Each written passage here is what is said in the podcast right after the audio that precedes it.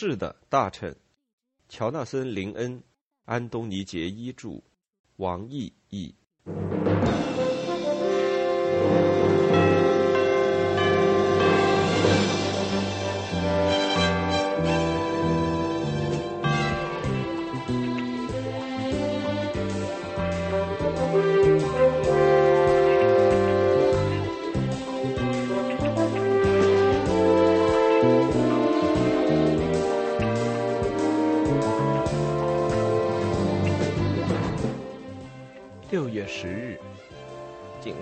早上第一件事就是召见汉弗莱。我指出继而扬起的事情是有爆炸性的。他回答我说他是无害的。我不同意，可能在化学上是无害的。我说，但是在政治上却是有破坏性的。哦，他不会伤害任何人。他坚持。我指出他会毁掉我。我们刚开始谈话没多久，十号就来了电话，呃，政治办公室打来的。琼利特勒呃，显然已经确保十号昨晚看到了九点新闻。我试图说明这只是地方上出现的一个小困难，呃，却有出口和就业的大好前景。他们问多少就业机会？呃，我不得不承认，大概九十个左右。呃，但是是高薪工作，而且是在一个高失业率地区。这些话对十号一点作用也没有。我在同首席政治顾问说话，但他无疑是在奉命办事。和首相打这场特别的必输之仗毫无意义。于是我喃喃地说：“因为汉弗莱在听，而伯纳德可能也在听。呃，我改弦更张，同意他们的观点了。也就是说，这事儿会危及三四个优势微弱选区。”我挂上电话，呃，汉弗莱带着挖苦的神情看着我。呃，汉弗莱，我谨慎的开了口，有些情况影响了我。我注意到了。嗯，他干巴巴的回答。我不理会他的双关语。我指出有完全正当的理由反对这项计划，比如失去公众的信任。您是说选票？呃，他插嘴。我否认，这是当然。我解释说，我并不完全指选票，呃，选票本身并不是要考虑的事儿，呃，但公众的愿望却是重大的需要考虑的事儿。我们是个民主国家，看起来公众似乎反对这项计划。公众，汉弗莱爵士说，是无知的，而且被误导的。呃，你这是什么意思？我质问。呃，是公众把我选举出来的。一阵犀利的沉默。然后汉弗莱爵士继续下去，大臣，一周之内这些都会烟消云散，而一年之内莫西塞德就会有一家安全又成功的工厂。一个星期在政治上可是很长的一段时间呢，我回答。一年在政府里是很短的一段时间，汉弗莱爵士回应。我开始生气了，他或许是在政府，但我是在政界，而且首相不高兴呢。汉弗莱接着又试图指出，我把党放在了国家之上，又是老掉牙的陈词滥调。我告诉他去找个新的。伯纳德说，新的陈词滥调也许可能被说成是一种词汇上的矛盾。呵呵，谢谢伯纳德，呃，为你所有的帮助。我再做一次尝试，想让汉弗莱明白。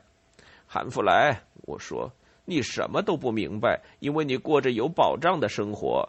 我的生存。我可不能反对首相，他非常尖酸，而且非常上任。您就非得那么在乎要爬上那根油腻腻的杆子吗？我迎头直面这个问题。汉弗莱，我解释，这根油腻腻的杆子很重要，我非爬上去不可。为什么呢？因为我说，他就在那儿。六月十一日。今天《泰晤士报》上有一篇让人吃惊的报道，一次泄密。亨德森报告为丙醇洗刷冤屈。我满腔怒火。我问伯纳德：“《泰晤士报》怎么会在我之前就知道亨德森报告的用词呢？”是一次泄密，大臣。呃，他解释：“这小子是个傻瓜，一望而知是一次泄密。问题是谁泄露的？”再琢磨一下，可能他也不傻，可能他知情。而且不能说或者不肯说。这报告列的是机密等级，我指出，至少没被列为内部传阅。他说，内部传阅以及昨日业已见报，机密以及今日方可见报。编者注：我决定要把伯纳德逼上绝路。谁泄露的这个消息？呃，是汉弗莱吗？哦，他说，我确信他没有。你能肯定吗？我尖声叫道。这个，他可能没有，没有吗？我用上了我更尖锐的声调。呃，这个，伯纳德窘迫的笑着。嗯呃，可能是别的什么人。这些泄密是不光彩的，我对他说。而且人们认为政治家才是泄密的人。不过这已经众所周知了，不是吗？伯纳德小心的说。嗯，在我看来，我用责备的口吻说。别人为了反对我们而泄露的，远比我们自己泄露的要多得多。我接着仔细通读了《泰晤士报》的报道，里面的好多词汇，我几乎都能听出汉弗莱的口授。由于政治上的懦弱而拒绝英化集团的提案，呃哈克别无选择，什么什么。显而易见，通过这次泄密，汉弗莱认为他现在已经把这项计划的责任压到我头上了。好吧，咱走着瞧。六月十四日，我在周六拿到了我的那份亨德森报告，呃，只比《泰晤士报》拿到他们的晚一天，嗯，还不错。这份报告让我无法摆脱丙醇计划，至少当下找不出来。他说这是一种完全安全的化学品。嗯，另一方面，《泰晤士报》也没让我担上什么责任，他毕竟只是非正式的泄露了一份报告草稿而已。沃利·麦克法兰爵士是我今天的第一个约见者。呃汉弗莱也来了，出乎意料，出乎意料，而且他们两人看上去都格外的开心。我请他们坐下，接着沃利爵士就开始出招了。我从报上看到，他说，亨德森报告明显站在我们这一边。我想，也许他仍然以为我站在他那一边。呃，不，肯定是汉弗莱已经向他介绍过情况，所以他假装他以为我仍然站在他那一边。我不做应承，呃，是的，我也看到了。我用锐利的目光盯住汉弗莱，他不安的在座位上扭来扭去。是呀，那个委员会像个漏斗似的就给泄露了。他说。我继续盯着他，但是没有作答。毫无疑问，他就是那个有罪的人。他还厚着脸皮继续说：“所以，大臣现在已经没有拒绝批准新工厂的真正理由了，是不是？”我仍不应承，我不知道。沃利爵士大声讲：“听着，吉姆，我们为这份合同连续干了两年，他对我们非常重要。我是董事长，而且我有责任。而且我告诉你，身为一位化学家，杰尔扬起是彻底安全的。为什么你们这些专家总认为自己是正确的呢？”我冷冷的质询：“为什么你们认为？”沃利爵士激动的反驳：“你们越不内行，反倒越是正确的呢。我不是一个专家，我也从来不自称是专家。我这样说了，大臣们不是专家，大臣们被选出来呃管理，恰恰是因为他们完全不懂。哈，你承认这个了？”沃利爵士欢喜的插话：“我想我自己是一脚踩进去了。我坚持住，大臣们完全不懂技术问题。”一名大臣的职责，呃，是考虑更为广泛的国家利益，而且，呃，出于这个原因，我本人尚不能同意。呃，沃利爵士站起身，发了脾气，呃，当然次序可能反了。别装了，哈克！他勃然大怒，这是个错误的决定，而且你知道这一点。这是软弱、胆小、怯懦。于是我火了，我也站起身，我我我我不是个懦夫。坐下。他杀气腾腾的说：“呃，他的眼里冒火，而且看上去确实一副准备打架的样子。我决定小心为大勇，就坐下了。他愤怒到疯狂的地步，呃，说话时唾沫横飞，溅满了我的一张办公桌。你不就觉得你会失去那几个选区里一群没见识的傻瓜的那几百张可怜的选票吗？可悲！呃，这是政治，我解释。正是。”他轻蔑的同意，而且走到门口，然后又转过身。我要给工业国务大臣打电话。如果你阻挠这个计划，我就准备辞职。他昂首阔步的走了出去。我们彼此大眼儿瞪小眼儿。过了一会儿，汉弗莱爵士说话了：“您对刚刚的情况作何感想呢，大臣？” 他委婉的询问。我不肯表现出我的忧虑，呃，尽可能轻松的回答：“我们只要另找一个董事长不就行了吗？仅此而已。”汉弗莱做出一副不相信的样子：“呃，另找一个，另找？这世上再没别人愿意接这份工作了。没有人想当国企的董事长，这意味着瞬间毁灭。他们很可能上任头一天就领解雇费，只不过是时间问题罢了。”我仍不肯表现出我的忧虑。我们会找到什么人的？我说，以我并没有感觉到的信心。是的，汉弗莱同意。找个没用的无名鼠辈，或者某个美国老头儿。呃，未必。我回答。哦，未必。汉弗莱爵士追问：“那您怎么指望工业部能找到合适的接班人呢？”既然我们刚刚迫使他的前任辞职，就因为我们为政治理由阻挠人家做出一项明智的商业决策，我看不出把这一切再来一遍有什么意义。我是别无选择。我简单的回答。汉弗莱爵士试着用阿谀奉承。大臣，他花言巧语起来。一个大臣可以做他想做的。不，我解释，这是人民的意愿。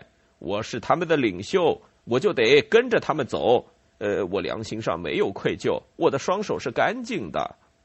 汉弗莱爵士站起身，呃，冷冷的说道：“我本该想到，一个人爬油腻腻的杆子时，要保持双手干净，真的是很困难。”然后他昂首阔步的走了出去。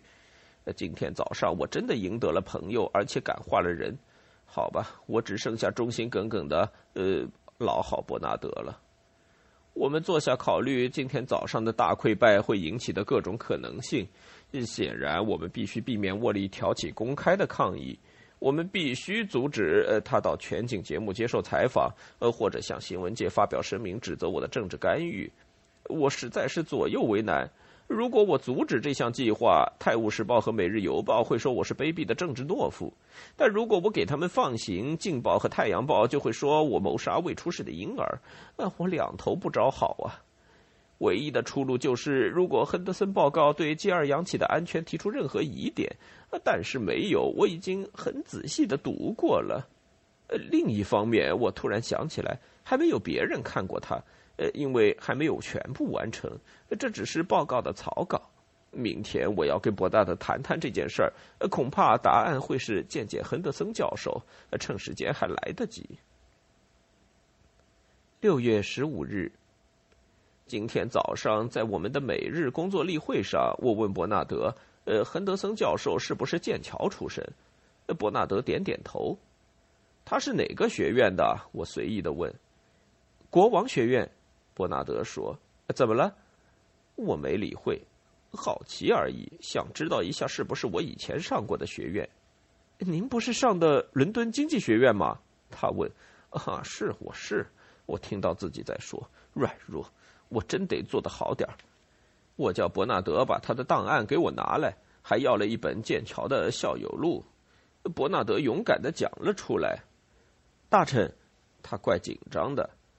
您肯定知道，呃，不是说您有任何这样的打算。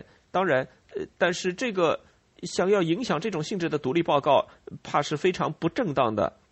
我全心全意的赞同那是不正当的，实际上想都不能想。但是我刚才想的是，我们是不是应该去和我的老朋友，呃，国王学院的克莱顿院长一起喝杯茶了？我让伯纳德给他打个电话，嗯，伯纳德照办了。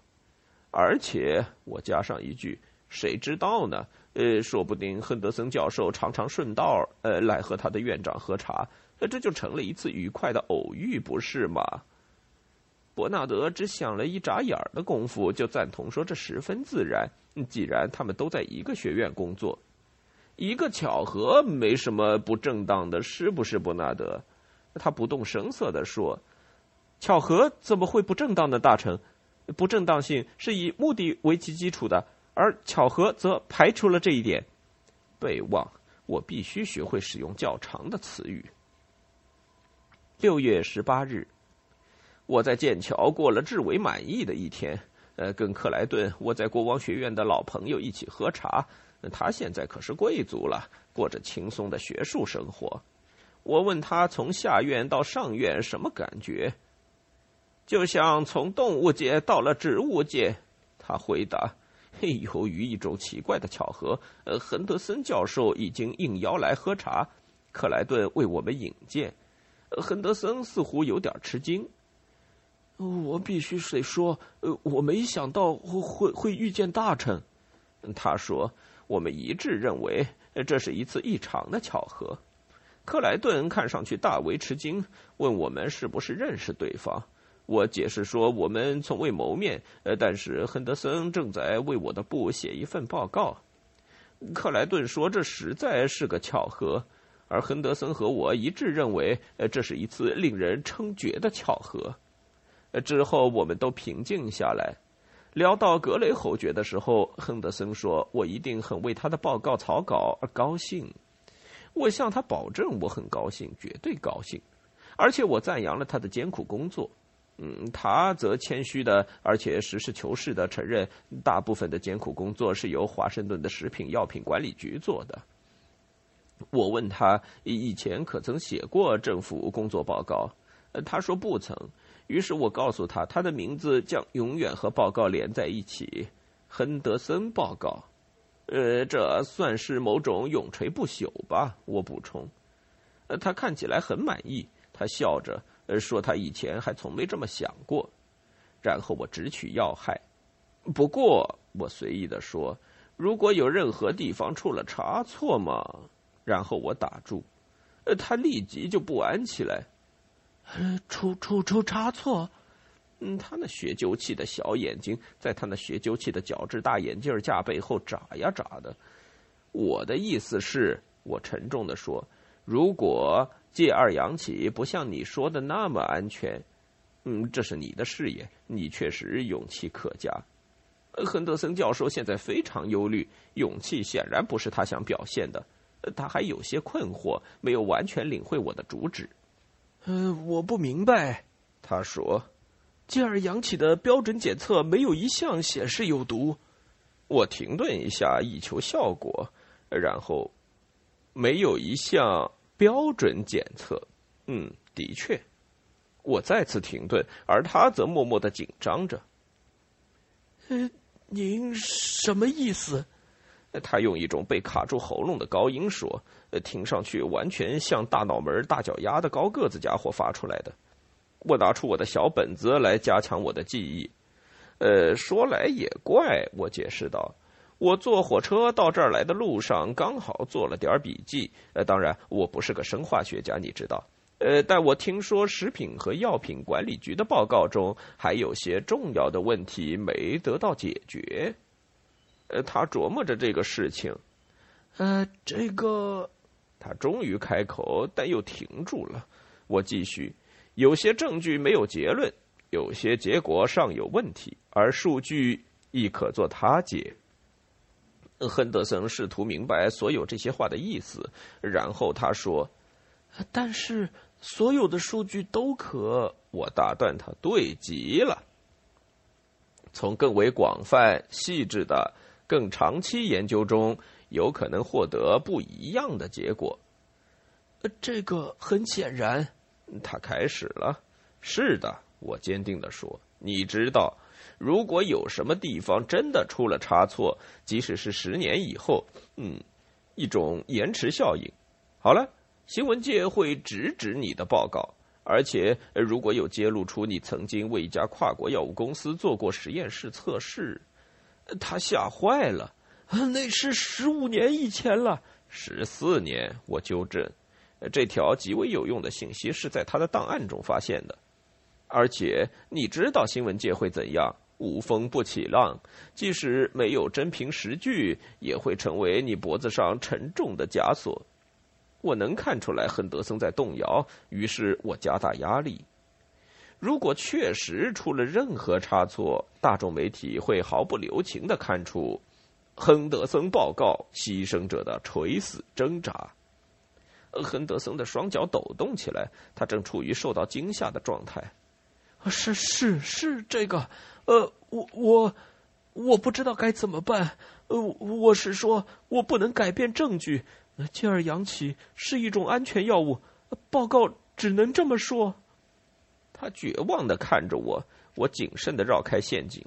我可不会告诉他该在那份独立的报告中写些什么，那是最基本的错误。的确，我同意。的确，我看得出来，你别无选择。于是我就离开他了。我踱步穿过房间添茶的时候，看到亲爱的老克莱顿潜入我的座位，递给亨德森一块奶油脆饼。我知道他会说什么。他会对亨德森说：“呃，你要担心的只是结论的用词，那是历来新闻界唯一会看的部分。目前报告写作，呃，就现有证据而言，委员会看不出有任何理由不进行下去。我确信克莱顿会建议用某种绝妙的替代语，我也同样确信亨德森会采纳他的建议。”六月二十二日。大获全胜！今天我拿到了亨德森报告的最后定稿，除了最后一段都保持原样，那一段也只是做了最微小的改动。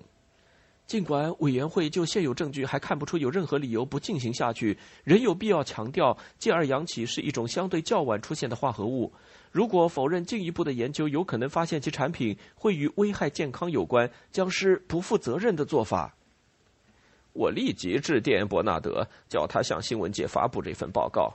呃，接着我取消了今天所有的约会，坐火车去利物浦，那里又有一次抗议集会即将举行。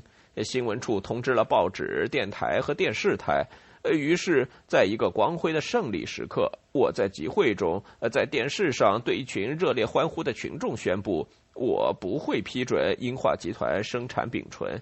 我估计下次大选这四个优势微弱选区算是赢定了。今天晚上回到家，我在晚间新闻看到了沃里爵士，他没有提出辞职，他不能，这是当然，因为他无计可施。他简单的发表了一项声明说，如果亨德森报告对继而扬起的安全表示怀疑是正确的，那么显然不可能考虑在莫西塞德生产它。六月二十三日。汉弗莱爵士今天对我的火气比我任何时候见过的都要大。您是不是觉得像个英雄？他问。呃，是的，我回答。十号会很高兴的。恐怕是我亲眼见过最差政府决策之一。他咆哮。我才不会被这种公然无礼的态度惹到。恐怕这是我做过的最佳政治决策之一。我满怀信心的回答。伯纳德沉默不语。你怎么想的，伯纳德？我残忍的问，伯纳德一脸绝望。我想，那个呃，在心里考虑了所有情况，而且呃，适当考虑过之后，这个考虑到所有可能性，还有所有观点，呃，那个这个，换句话说，我我事实上一定得说那个，您在电视上看太帅了，大臣。欣赏完伯纳德的苦苦挣扎之后，我转回到汉弗莱。嗯，顺便提一下，我们能不能给亨德森安排一个高级帝国勋章，呃，或者大学副校长之类的？汉弗莱吓了一跳。当然不行，他完全不可以信任，彻底缺乏判断力。我还是想不明白，他为什么在最后一段突然对他的整个报告表示了怀疑。因为我想都没想就回答，他有出色的判断力、伟岸的身躯和巨大的魅力。然后我意识到我说了些什么，汉弗莱也意识到了。我本以为您说过您从没见过他。电光火石之间，我回答：“伟岸的智识。”汉弗莱没有受骗。那魅力呢？他尖利的质疑。我快要被他困住了。他，嗯，他文字的魅力，我无法令人信服的解释。呃，不是吗，伯纳德？呃呃，是的，大臣。伯纳德尽职尽责的回答，呃，汉弗莱爵士的脸上表情却很丰富。